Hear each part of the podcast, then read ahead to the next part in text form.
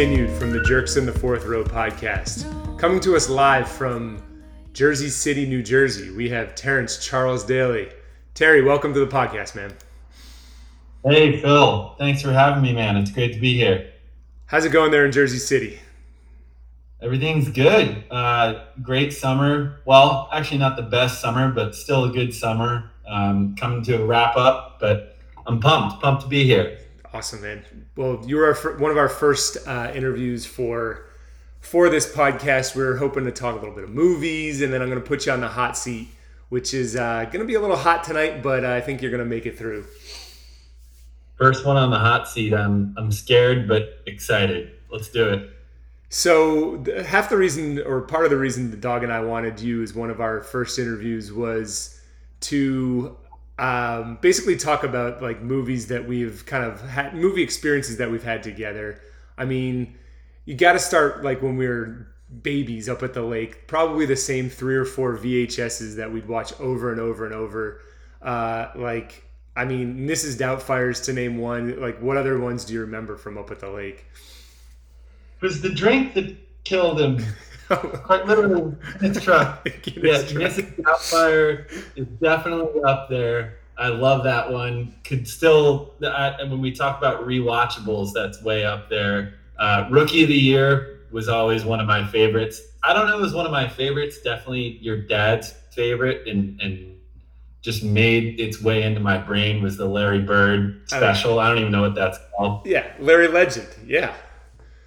Larry Legend. That's that's more pandering to the New England folk than me, but I still real recognize real. Mm-hmm. Um, what else? Uh, um, yeah, those are the classics. I have some thoughts on movie going experiences, which you guys okay. brought up in a different podcast. Uh, I think you guys were talking about Avatar, and that that might be number one for me. Really, of all time, just period, not just not just with us, just period. Like one of your best movie experiences. I, I think so. Tim talked about it. Uh, it was like going to see like a sporting event, right? Uh, and people were like lined up in the in the movie theater in the aisles, and that one was that one was awesome. I love that. I remember another. I was and Dog and I always bring that up as far as like reasons like movies that they should bring back to the theater because I think that movie kind of sucked or it doesn't suck, but that movie is not as good unless you're there with the 3D goggles and the fact that people are like spilling into this like into the aisles and stuff like that it just made it awesome. Like another one that i remember watching with you and we kind of had to like it was another one of those like winter blockbusters so i think we kind of had to like split up. You and i were in the front row and i think dog and maybe um, another one of our cousins i can't remember was in the back was wolf of wall street. And oh yeah. I just remember you like you and I were just all fired up when we left here, and in true dog fashion, dog was all, um, oh, he was fired up on the other end.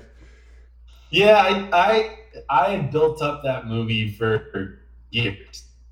And a Goodfellas fan. Goodfellas is in like my top five, and obviously a Leo fan. I don't know many people that aren't. Mm-hmm. I was more fired up for that movie than I had, had been for any other movie in, in recent or distant memory. And I was I was with Dog a little bit in the beginning. I I had built it up so much that I don't know if it if it lived up to it after first watching. However, after like years of rewatching, I think it's as good as anything oh, now. Know, it, it, was a creeper on me. It's it's in Leo's top five for me for sure. Like the, my one disappointment was that they really sold McConaughey in the in the trailer and then McConaughey was in there for like maybe five minutes, and he was at the peak of his powers. I think they just knew they needed. Scorsese knew he it was he was hot and needed to get him in there. So, uh, but yeah. I think pound for pound performance. Uh, that's that's up there. I don't know if you guys have covered that as a topic. Kind of. in we, there for we've brushed on it. We've brushed on it, but yeah, just like the the chest pumping. You see him in like all the memes still today. Like you know, just to get fired up. And like that was part of the whole trailer. Like his voice was underneath it. But other than that, I, I did love the movie and obviously anything Leo's in, I'm gonna I'm gonna love. So anyways, let's get you into the hot seat. We've you know, the niceties are over. We gotta really hone in on on uh, you know, really seeing where you shine as far as answering some of these questions. I'm practicing my interview chops too, so this is just gonna be a little bit of a shit show, but it's gonna be fun. So you ready? Hit me. All right. Right off the bat, I got a two parter. And these are just one word answers for you Will Ferrell or Jim Carrey? Jim Carrey. Leo or Tom Hanks? I think we kind of gave that away with our opener there. Leo. Leo. Okay. What was the last movie that you saw?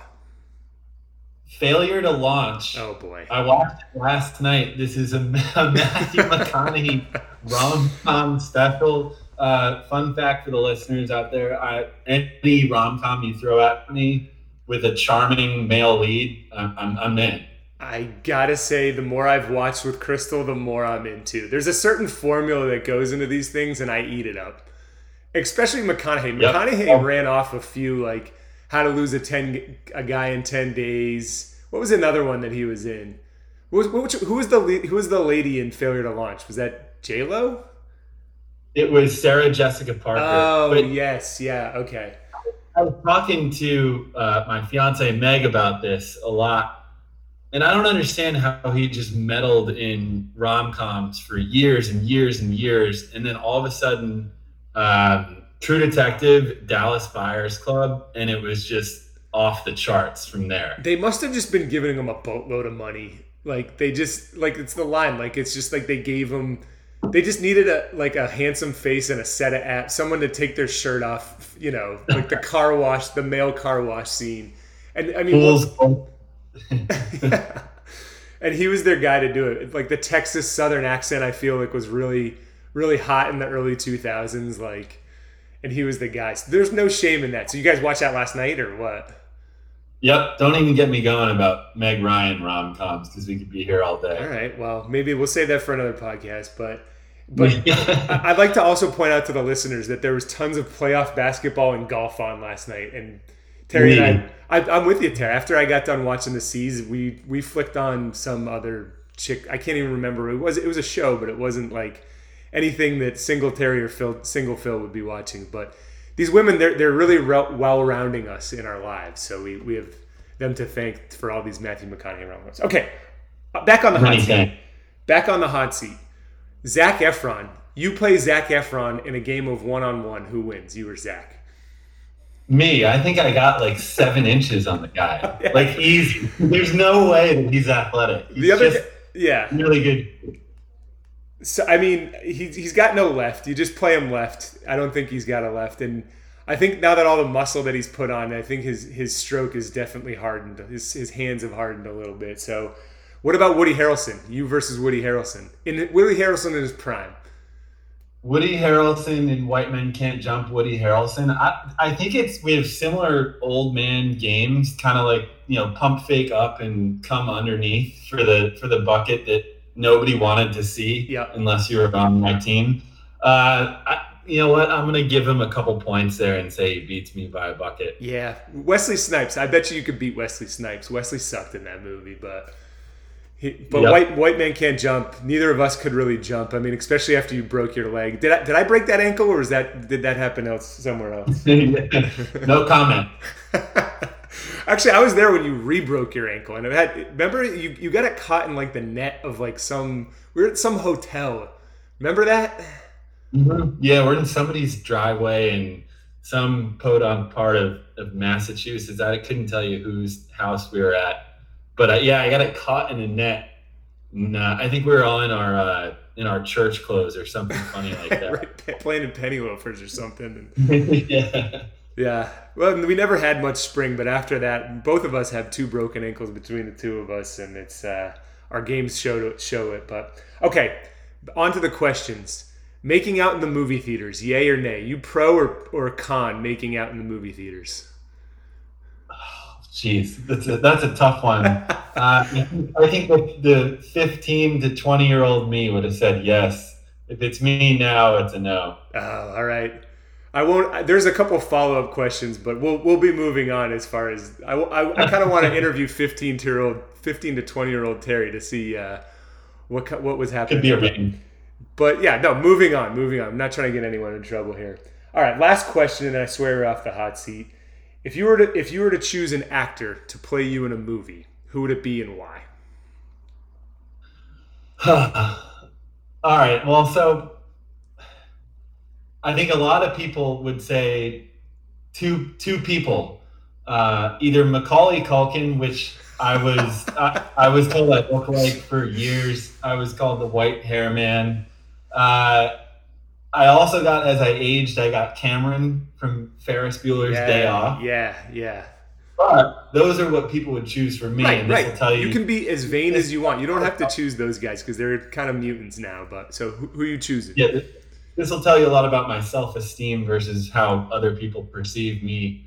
Um, but I'm going Ryan Gosling, and I'm going specifically uh, um, Crazy Stupid Love, Ryan Gosling. Okay. Maybe even Place Beyond the Pines, Ryan Gosling, which is also pretty cool. He's got a he's got a little uh, bit more ink in there, Terry. So I don't know. Yeah, but uh, all right, yeah, I can see that. Why not, man? Like if if you're if you're the director, if you're the producer, if you're putting the money to pay for, you might as well, you know, this is how his, history's going to remember you.